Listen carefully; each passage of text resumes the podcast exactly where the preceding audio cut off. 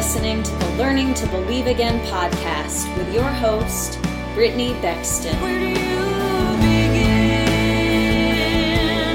when you're learning to believe again?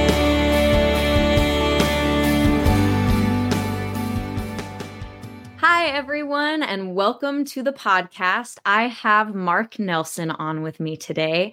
Welcome, Mark. Hello. So, Mark, tell the audience a little bit about yourself. Well, uh, I'm I'm definitely a Christian. Sold Harley Davidsons for the last 20 years of my life, and uh, play music, sing, and play bass guitar.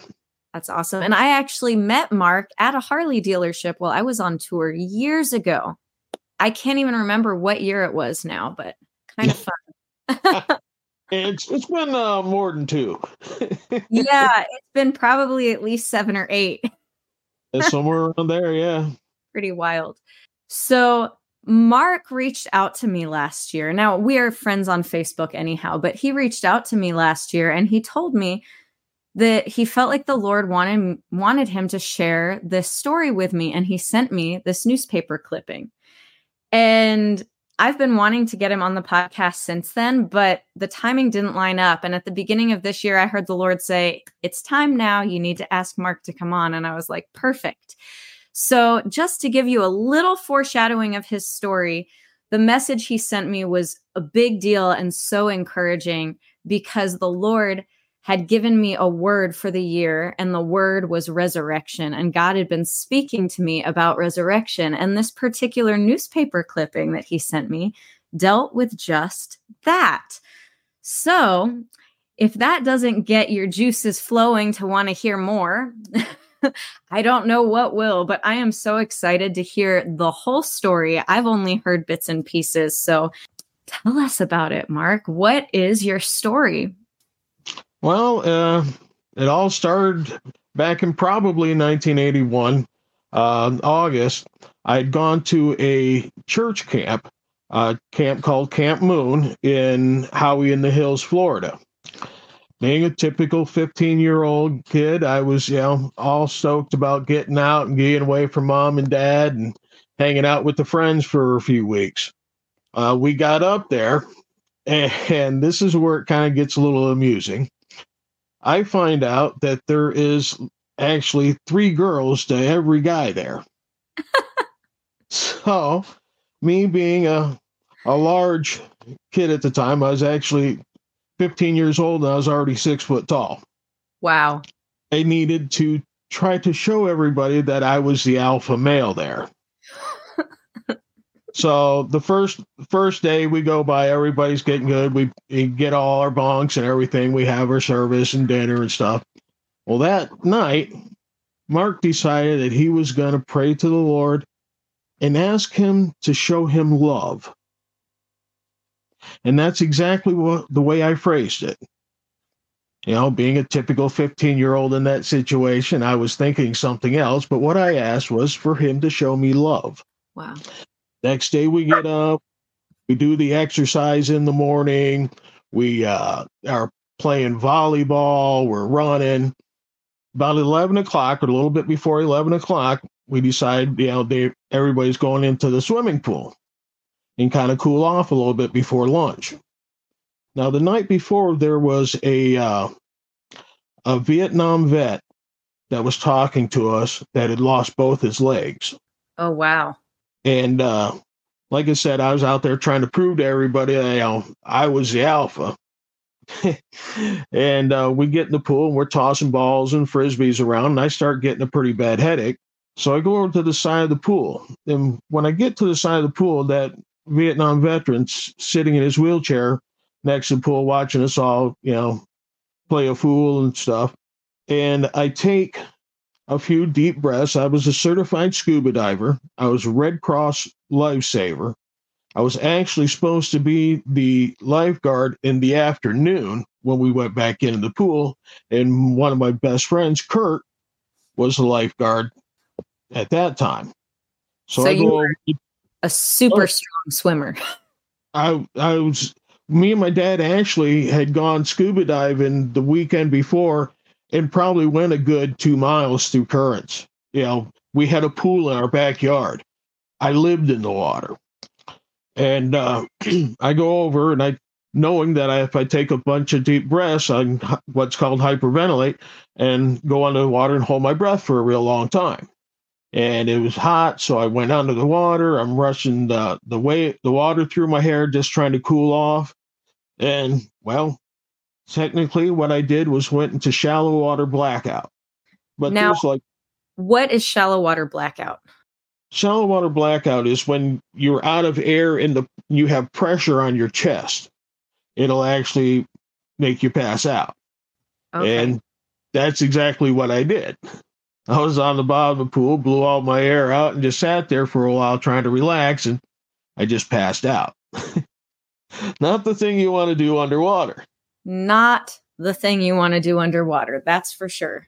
Well, like I said, there was like 60 other kids in this swimming pool. So there was a lot of motion going on in the water. Well, one of the girls had got up on the dive, gone through the line, got up on the diving board, and she told Kurt that I was underwater. Well, Kurt would, was a scuba diver also, and we would go diving together. And he's like, Yeah, you don't have to worry about Mark under the water Oh man. she dives in, gets out, gets back in line, gets back up on the diving board, and says, Hey, Kurt, Mark's still under the water. He's like, No, he's come out by now, or whatever he said. Third time she got up on the diving board and told him, Mark's under the water. He sends his brother Kurt over to kick me to get me to pop up so she should see I've been coming up and breathing. There I lay under the uh, on the bottom of the pool. Oh wow. So three times she went to the diving board. That gives you an idea of how long you were under there.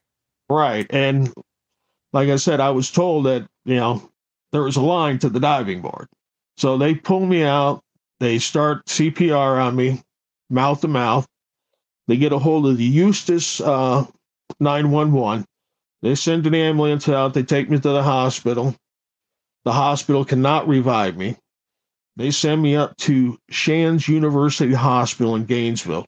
They alert my parents, who, since, you know, us kids were out at summer camp, they headed to the Keys. So I'm headed to Gainesville. They're down in the Keys. Wow.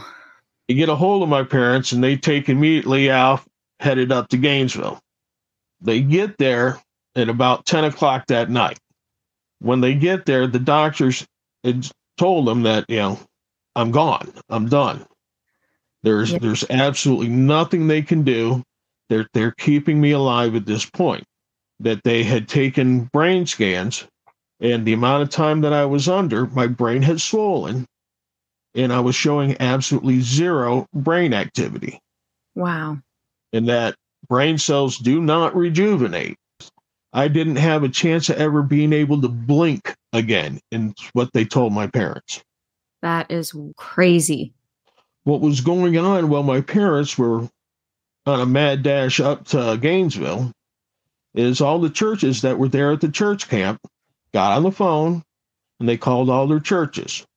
The pastors called the parishioners of all the churches and they started a prayer circle that extended from Georgia, Alabama to southern Florida.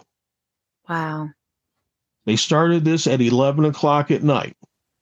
They had told my parents everything that had happened and that, that there was no chance of anything ever, of ever coming to come back and get the body and claim the body in the morning.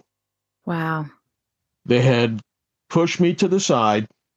I was up against the wall with a sheet over my head. they even put the sheet over you. Yes, So Oh, does yeah. that mean they had turned the machines off at that point? yes. Okay. I was I was pushed aside on inside of ICU. I was pushed up aside against the wall. Well, at 11:15, 15 minutes after the prayer circle started, the dead kid covered up in the corner just sat up and literally scared the crap out of everybody in ICU. I And oh, bet. at Shands at the time, there was four people per bed in ICU because it's a it's a university hospital. Yeah. And uh, then what freaked them out more was that I turned my head and started talking. I I can remember the doctor, one of the doctors, they're asking me, you know, if I knew who I was, Yeah. and I'm like, yeah, I, I gotta pee. and he's looking at me like, what? well, they get they get my parents. My parents get to the hospital. They get a hold of them. Now, now everybody's freaking out because no one knows what's going on. My parents get there and uh, we're talking. You know, and they're like, you know, doctors just aren't beside themselves. Yeah. And uh, I stayed one more night there at the hospital, still in ICU. Yeah. the the next day my dad's like oh we're gonna go home and the doctor's like well, you you can't go home and dad's like uh yeah Yeah. what's wrong with him and the doctor was extremely to the point where i can still hear it in my head all these years later he was dead dead sir he wasn't a co- he was dead And dad looked at him. He says, Yeah. And God told him to come back. And the doctor's like, "Wh- wh- wh-" He goes, You may not understand it. It might not comprehend in your head, but you're telling me my son's fine. You told me he's dead. Now you tell me he's fine. You didn't do anything. God did. Amen.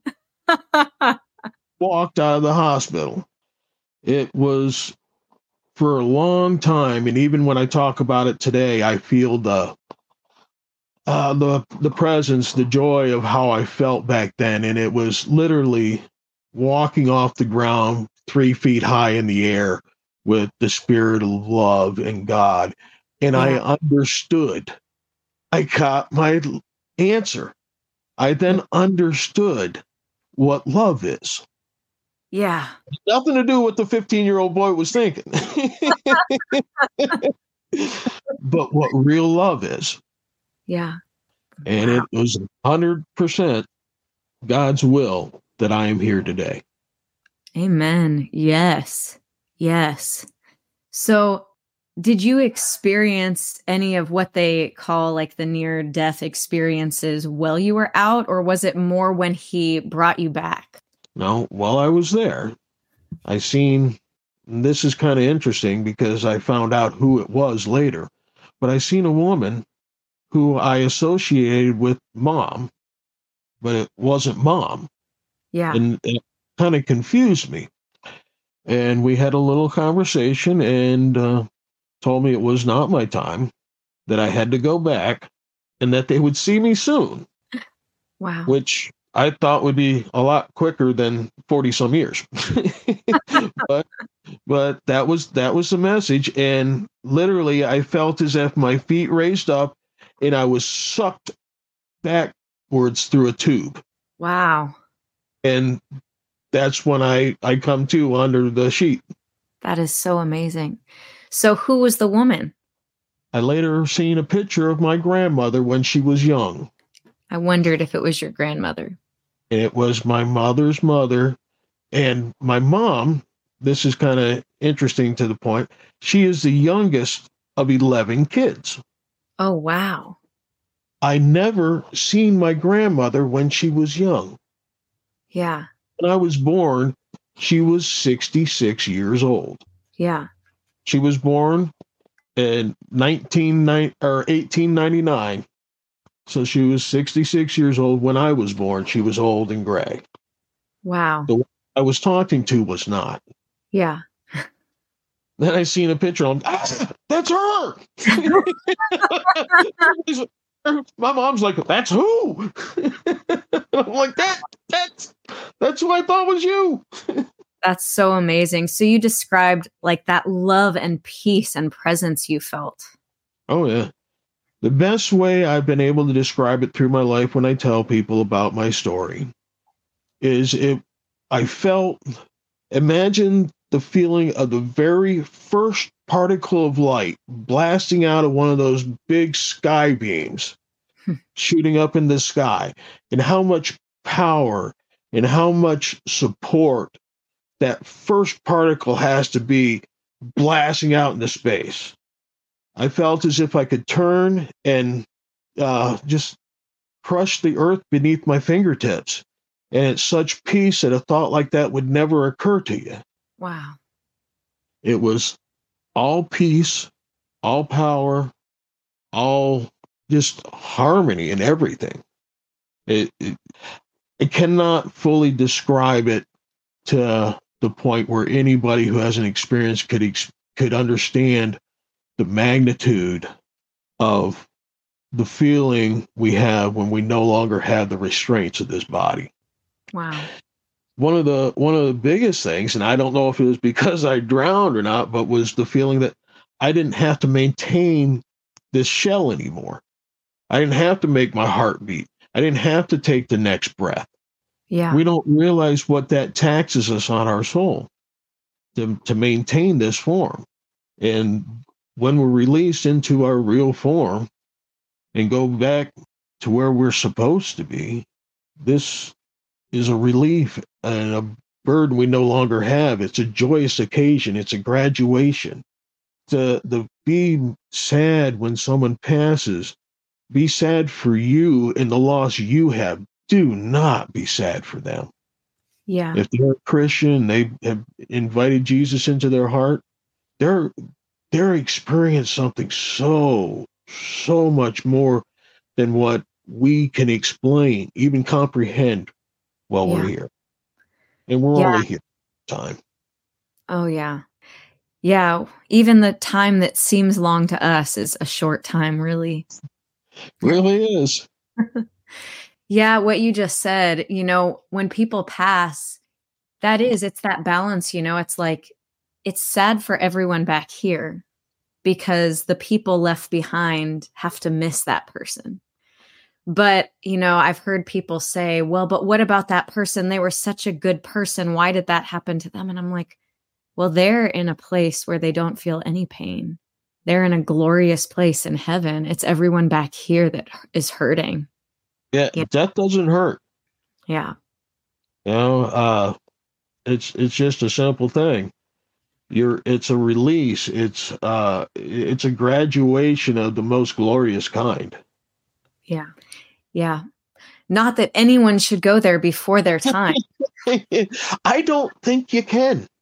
I don't- I don't think that you can. When it's your time, it's your time. And if it's not your time, it, the gun's going to misfire. It's going to fall out. You know, there's been many, many occasions. I, I had a heart attack and I have seven blockages next to my heart.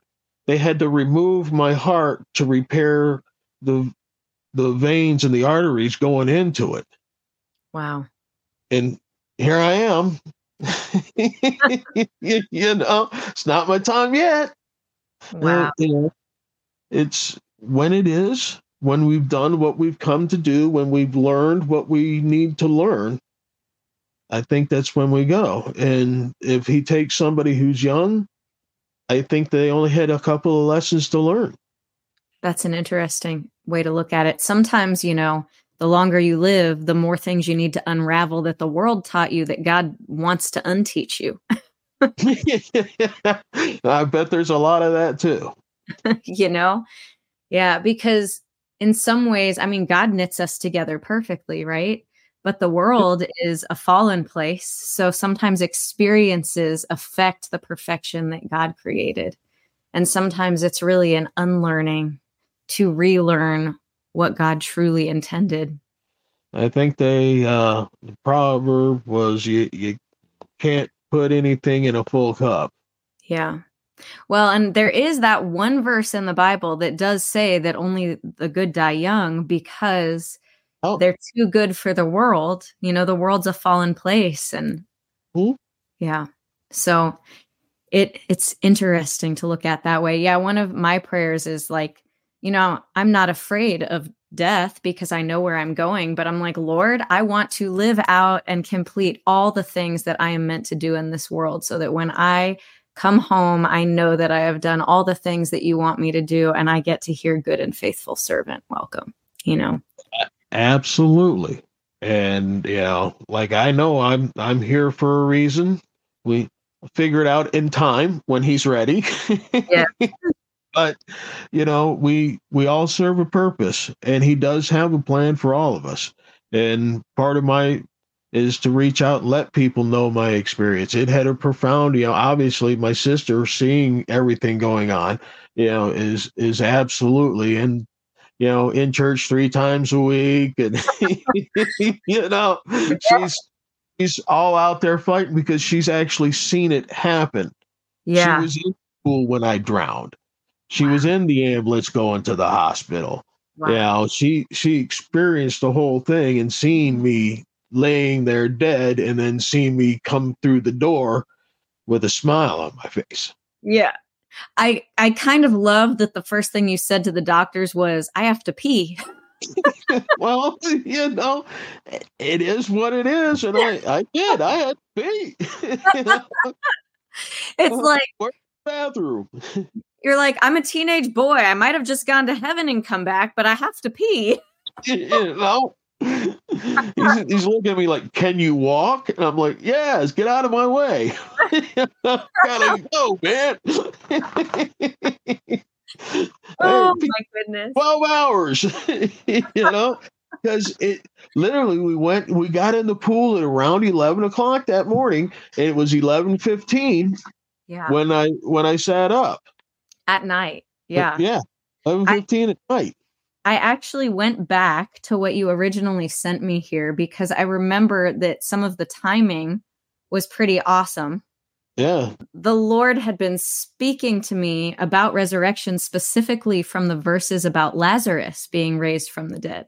right So I remember I'm I'm looking for it right now. Hold on a second. I can't remember how long because they did CPR on you before you were taken in the ambulance. They did get your heart to work again, didn't they?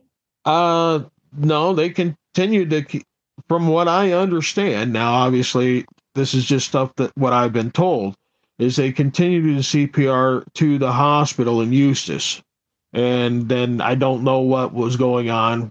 You know, that's that's the end of where my sister was with. She didn't. They didn't take her up to Shands. She Yeah. stayed there, Eustis, with the with the pastors and the people that were there from the camp. But uh, you know, he he sent a a massive message to everybody that was at that church camp. So there was 60 people that, you know, absolutely had something happen in their lives that it changed their lives and how they how they feel about God and and how you know their faith is so much stronger after witnessing something. Absolutely. And and here's one thing that I I kind of I actually think I have an advantage over most people with is that where most people have a faith, some are strong, some aren't as strong as they should be, but most people have a faith in God. Yeah. I have a knowledge. Yes. I know this is not it. I know we go beyond this, and it's a wonderful place. Yeah. and it's not anything it's not a mansion full of gold or puffy clouds you're sitting on it's it's completely different it's it's undescribable and i think those images were put forth because that was so undescribable to them at the time Yeah. so it's it's a different plane of existence and Right. it's a wonderful peaceful you know the all you know all the crap's gone all Yeah. the pain all the bills all the jobs all the everything all the sore toes and bunions and headaches it's just all gone and it's Yeah. a wonderful thing and it's a peaceful thing and it's Yeah. a glorious thing Yeah. So going back to the timing. So the story of Lazarus is in chapter John 11. And it's John 11 11, where Jesus says to his disciples, Now I will go and wake Lazarus up. So at the beginning of the chapter, he said, This illness that Lazarus has will not end in death. And then a few sentences down, Jesus tells the disciples, Now I will go and wake Lazarus up. And that's John 11 11. So you drowned at 11 a.m. Right. And at 11 p.m. is when the prayer circle started. Correct. That's 11 11. Now I will go and wake Lazarus up. And then at 11 15 is when you sat up in the corner. Correct. And John 11 15 says, Jesus says in that part to the disciples that he is glad he wasn't there to save Lazarus before he died. For now, for now they will really believe. well, and that that they did. Because- Yeah. Because wasn't a person connected to it didn't believe at eleven fifteen that it, that there was God was something that just really happened. right and how amazing is that you know and i'd been when you sent me that's that i was going to say story but that real life event in the newspaper article and then you told me the timeline i was like whoa because the lord had been having me live in john 11 for a while and pray through it and all of these things and here you are 11 a.m you drowned 11 p.m the prayer circle started so 11 11 and then 11 15 you sat up and just as Jesus said to the disciples, now you will truly believe, like you just said, everyone connected to it had to believe. I mean, would they have been amazed if you had been brought back on the side of the pool? Yeah, that would have been an experience like, thank God. But what happened was a true miracle that no one could forget. oh yeah, it's you know every when you know, of course we went back to the camp, you know, and let everybody you know see that I was okay. Yeah. you know, and uh, just that they had actually at that point because everybody knew what you know. I kind of changed the the theme of the church camp that year, unintentionally, completely. But uh, yeah, it was it was uh, a definitely life changing event for many of us, Yeah. if not all.